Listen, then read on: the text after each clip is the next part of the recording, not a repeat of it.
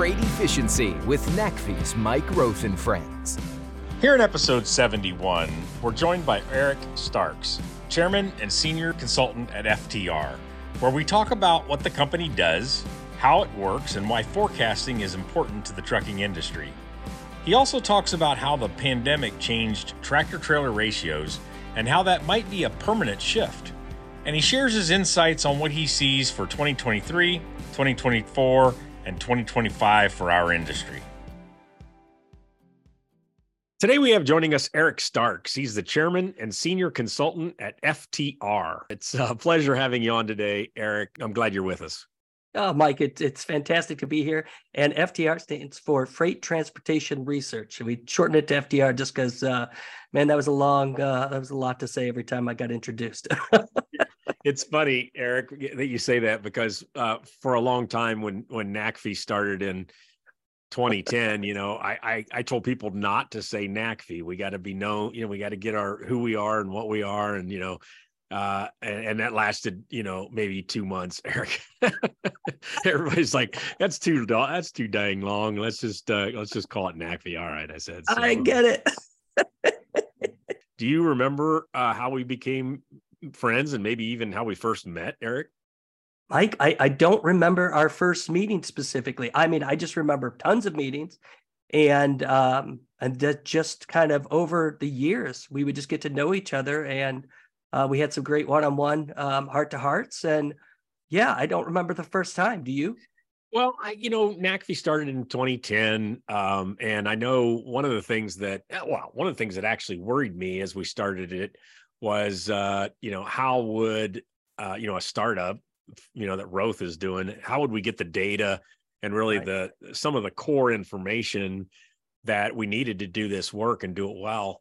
And so I remember reaching out to a lot of companies and organizations, and you know, NACFE's whole thing is, you know, uh, maybe like aggregating public information, but also working with folks like FTR and others who can share insights and, and even some data that they wouldn't otherwise share publicly to help us do the work. So I'm guessing we probably met 2012, 13 or something like that. And um, yeah, every every discussion's a good one. Yeah, no, I, I'm with you. I remember all the discussions. I remember talking through all of that. So it's a it's a delight to be here hanging out with you, though. I love it. Great, great. So tell us about FTR. I was poking around your website and, you know, kind of right at the logo, it says transportation intelligence. Yeah. So uh, transportation intelligence initially started out as a tagline. so, and, and it finally uh, kind of stuck. And so we kind of do, do business as FTR transportation intelligence.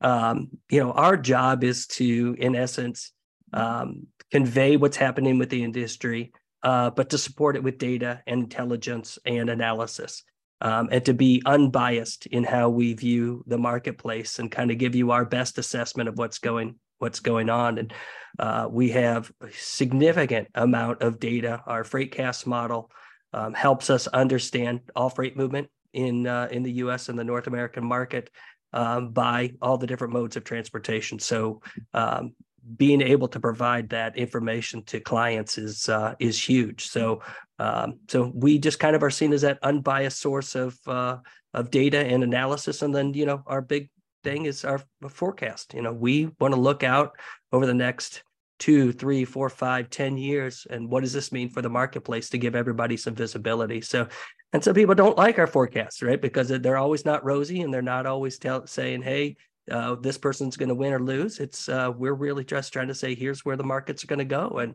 that way people can adjust and adapt to that. Yeah. So who are who are your clients and and uh, you know sort of like who cares about these uh, forecasts uh, in, in the trucking industry? Yeah, it's it's really all over the place. So when we started, our focus was on the equipment side. So class eight, uh, medium duties, that class three to, to seven at the time, uh, when we were back in the 80s and 90s. And over the years, we've kind of transformed to where um, it, it's not just, for example, the uh, the truck and trailer OEMs, the uh, the suppliers and manufacturers and the financial community. It's actually grown to where we give information uh, and content to a significant portion of the trucking uh, community, the fleets uh, themselves, uh, to the shippers, And so the shippers want to understand what's going on. Uh, we have all the railroads who want to understand what's happening, not just on the rail side, but what's going on within within truck. And we get that also with the uh, the rail equipment supplier uh, market. They want to understand what's happening in that particular arena. So it's really every stakeholder within the full freight transportation marketplace and it's it's fantastic to be in this particular spot because now we have these discussions with all of our all of our clients and industry participants and so it gives us better visibility what's going on. You know that that group is growing a good bit. I mean i um I, a lot of the places that that in events i go to i'm shocked at how many entrepreneurs are there how many startups how many investment community people are there um et cetera et cetera. So you know as we've started to um you know look at you know electrification hydrogen um, autonomy um i got to believe that the people who are wanting the information that you provide that that's a that's a real growing is it do you do you, you sense that as well I, uh, I do, and we get it both from uh, traditional businesses that have been in the uh, been in the transportation industry for for a long time, uh, who finally realize they need to understand what's going on within their within their marketplace. Uh, but then, to your broader point, is as you get more and more entrances, uh, participants into the industry, they they need that information. So from our standpoint, it's been a completely growing business. Um, always, just because everybody is now um, saying, "I need more information." What's hysterical about this is, I think everybody's kind of like, "Oh yeah, doesn't all this data already exist out there? Doesn't all this information just kind of happen to be there?" and the answer is really no. You know, you have to right. really data mine and go through stuff. I'm, you guys deal with the same thing. They're like, how could we not know what productivity is for a given piece of equipment or whatever it is right?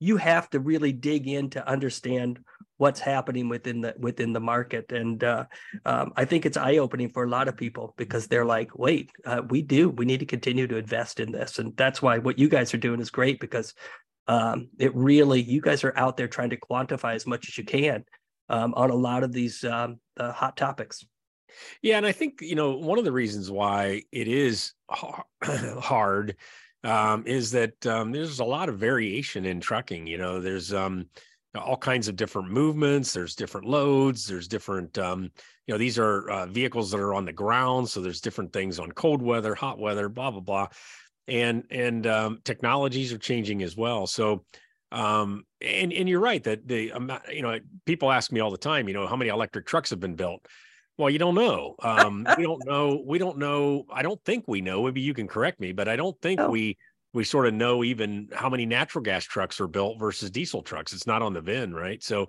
um, right. Uh, you know, I guess it starts there. Yeah. No, you're, you're absolutely right. I mean, we do collect from the OEs uh, natural gas uh, data, which is is helpful, but the, the number's small. Um, and that next uh, the next one of trying to understand electric um, uh, vehicles is going to be is going to be huge, and um, we'll be we'll be there helping to try to collect that data as it continues to uh, to morph. But but you're right. I mean, in a, in a perfect world, you would already know that it would come straight out, and you'd be like, "Oh, good, this is the number," and it's not it's not that easy. You you have just like this mammoth pipeline of data coming in at you, or you going out and getting it and then you just put it in this you know massive uh, machine that's called uh, you know FTR's operations, and then you know ult- ultimately spit out that that forecast, which you know uh, in some ways that forecast is. Uh, you know, I've been at this a long time. It's just like, well, how many medium trucks are going to be built in the next few years? How do I scale or and heavy duty trucks? How do I scale my operations, or how do I think about adding operations or adding people or so forth? So, um, I suppose at the biggest, highest level, I probably have that right. Um, but kind of kind of tell me uh, a little bit more about how you do your work without um, you know showing us the whole behind the scenes of Wizard of Oz. no, that that's fine. Yeah, I have no problem showing you the man behind the the curtain because um, what we do is is so um, complex in a lot of ways, but there's a lot of uh, straightforward aspect to it. It, it we try to put it in a way that there's a lot of common sense to it so we can understand it.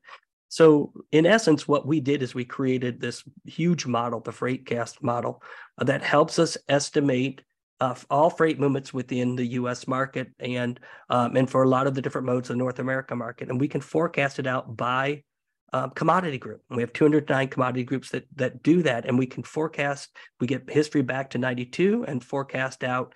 You know, we can go out 10, 20, 30, 40 years, um, which is huge. And so for us, having that level of data, and we when we do this, we have over 80,000 variables of data that gets forecasted out each each month.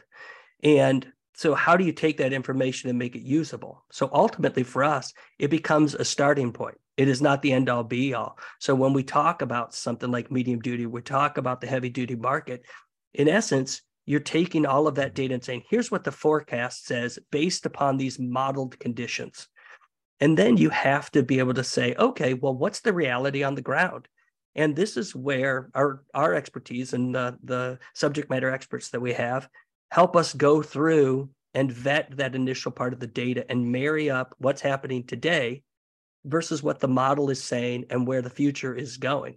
And that for us is is the huge value add is we have the model that says based upon all these conditions here's what it should be but the reality on the ground is is where we now are meshing those two uh, together which creates a lot of value um, and for us you know it's um, something that we do on an ongoing basis. Each month, we go through all the vetting process for the economy, the freight market, uh, what's happening with rates, what's happening with uh, with going on with uh, uh purchasing and builds uh, for all the different equipment types, and we have to make sense of it. And all of our subject matter experts come together, and we kind of say, okay, here's what we're seeing in each of the different markets.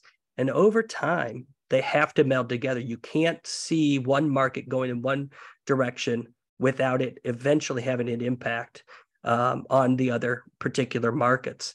Um, and so that for us is is huge to be able to understand uh, a lot of those things.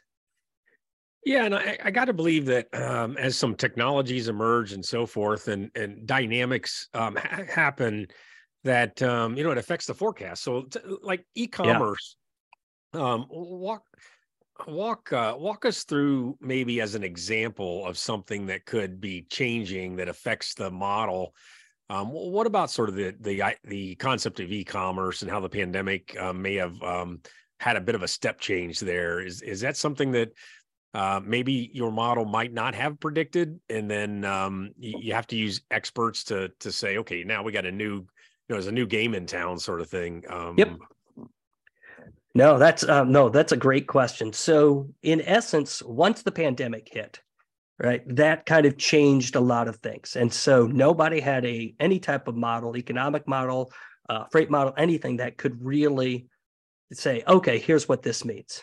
And so we had to go back and really relook at stuff and say, how are we going to, how is this going to come out of this huge deficit that's got started?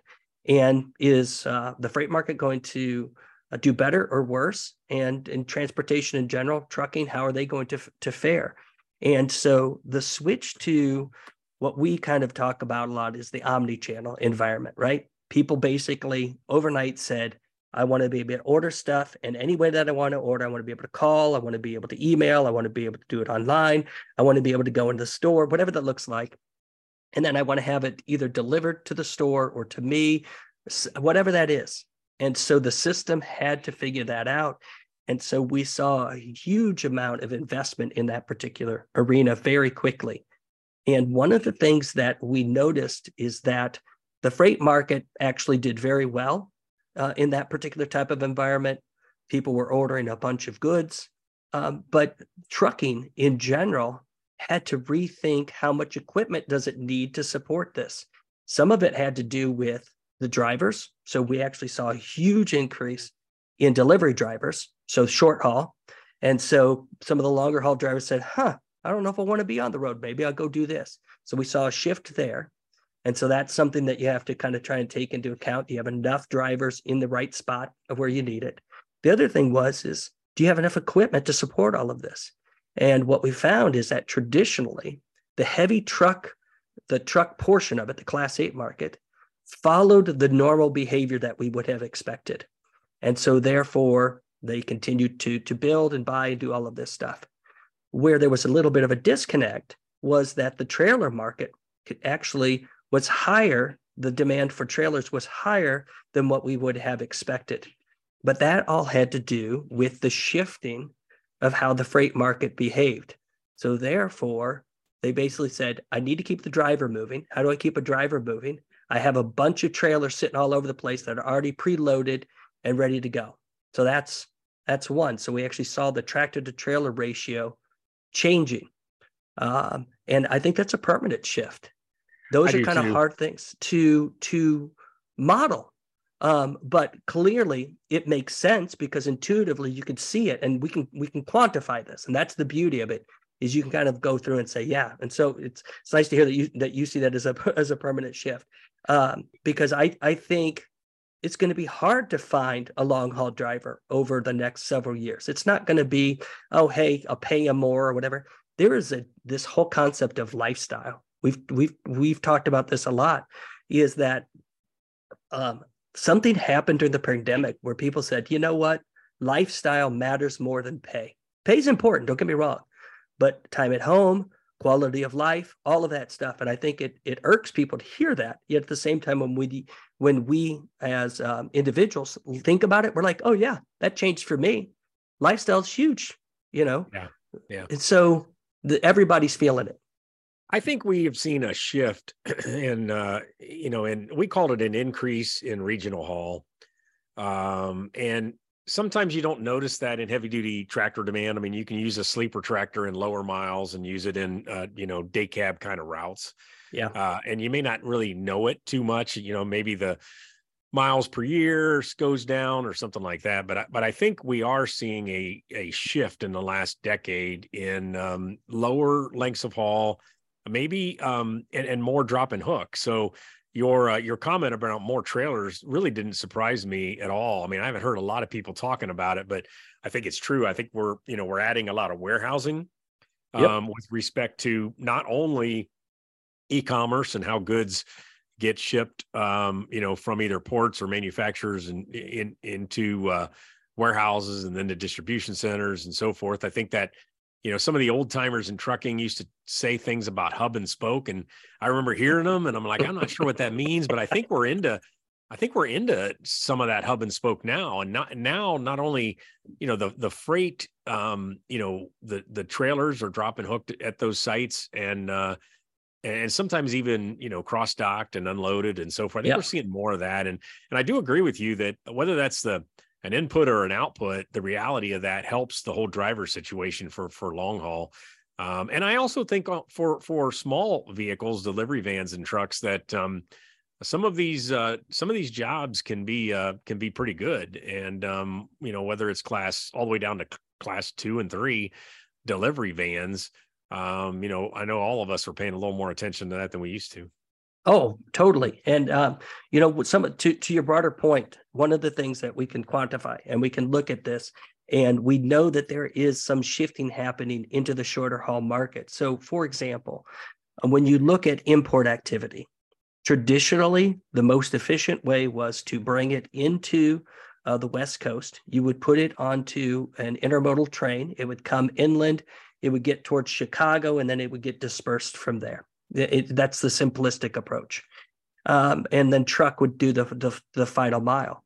What we've seen since the pandemic hit is that we've seen a shift away from the West Coast port towards the East Coast and to the Gulf Coast. I'm not saying that there's still not a lot of freight coming into the West Coast, but that shift into those other ports suggests that you now are no longer uh, doing a rail move, or if you do, it's a very short rail move, but traditionally it's going to be truck. So now you have gone from a long haul move, which would have gone by rail, and rail was struggling to keep up with that. So then they had to put it on a truck to move it inland.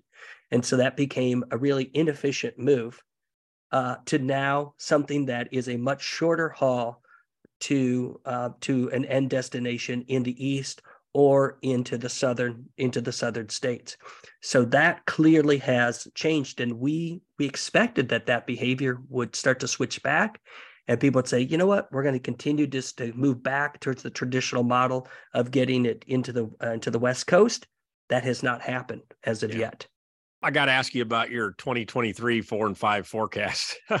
um, you know, it's uh, the the uh, people want to people want to hear Eric. So, um, you know, I I'll give you sort of my what I what I kind of b- believe and have heard, you know, a good bit about is that because of supply chain shortages, we didn't overbuild or we didn't build the trucks that we could have built in 21 and 22. So, you know, we're entering a time where, you know, freight seems to be starting to tick down a little bit. Maybe you won't see in a time where freight is ticking down a little bit, but maybe you're not agree with me or not, but that uh, you know, that backlog is able to keep freight or keep trucking production lines up and we may not see that uh, you know that, that down period we typically see in a cycle but um, tell me tell me what how you view all of the maybe the next three years of truck production. Yep. Nope. Fantastic question. So the to your broader point the the initial thing that we look at is the freight market because why do you buy a truck or trailer? It's to move freight. And so when we look at that um, we do see freight flattening out we don't really see growth for the next four quarters within the freight market. Now, we are at relatively high levels. So that just basically suggests a status quo. And that gets us back to more of a normalized market uh, demand equation. And so, what that means for 2023 is that 2023 is going to be our peak year. We're going to see really strong activity within this particular market. Production will stay relatively strong, at least through the first half of 2023 before started to ease back in the second half of 2023. But even then, there is some upside potential there. I mean, if you look at what's happening with orders and backlogs for specifically the, the Class 8 market and the trailer market, well, Class 8 hit a record high in September of last year, and they've eased a little bit, but they're still super, super strong. And the backlogs are very strong. We have, Uh, you know, roughly nine months of backlog sitting there. So to put that in perspective, if you basically had zero orders be, from now until whenever, you could you could build for nine months, and that only then would you de- deplete the backlog. So that's huge. Usually, in any normal cycle, we're somewhere between four and six months, not nine plus months.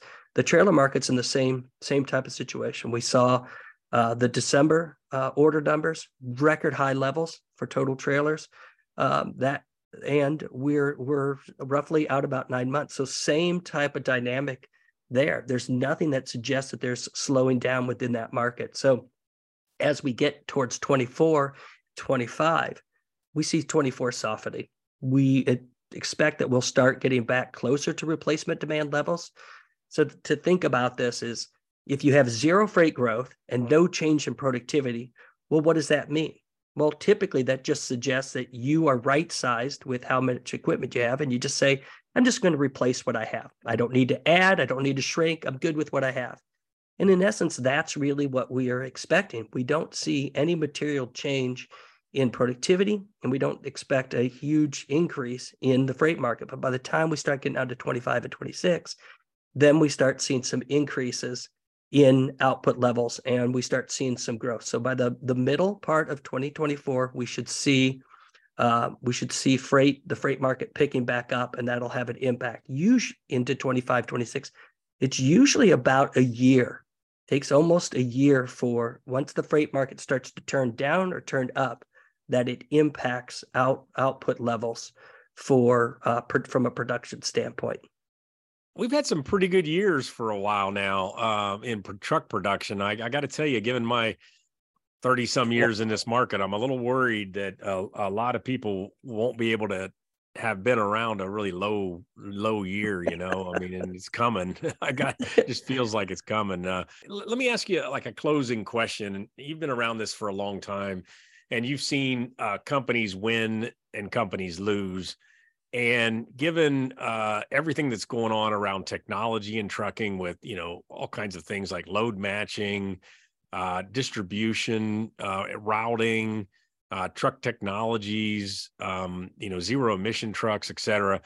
Uh, you know, and, and remembering what it takes to win and lose in this market, what's uh, maybe one or two or three suggestions you have for people? Maybe maybe it's around the data they use in you know company decision making or something like that but um Uh, what's sort of your advice to win in uh, the next five to ten years um, in the trucking industry?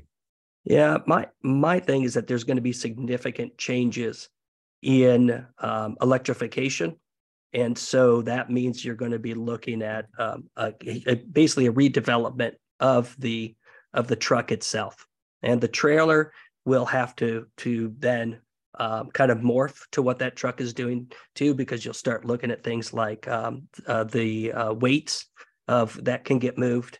And so I, you know, I think that this is going to be a really interesting time from a supplier perspective. So if you are trying to supply in the market, you cannot sit on your heels and just say, oh, it's going to be status quo, right? You have to continue to be looking at research and development and say, where do I fit into this particular part of the equation? And what does this look like? You have to have multiple scenarios to say it could look like X, it could look like Y, it could look like Z.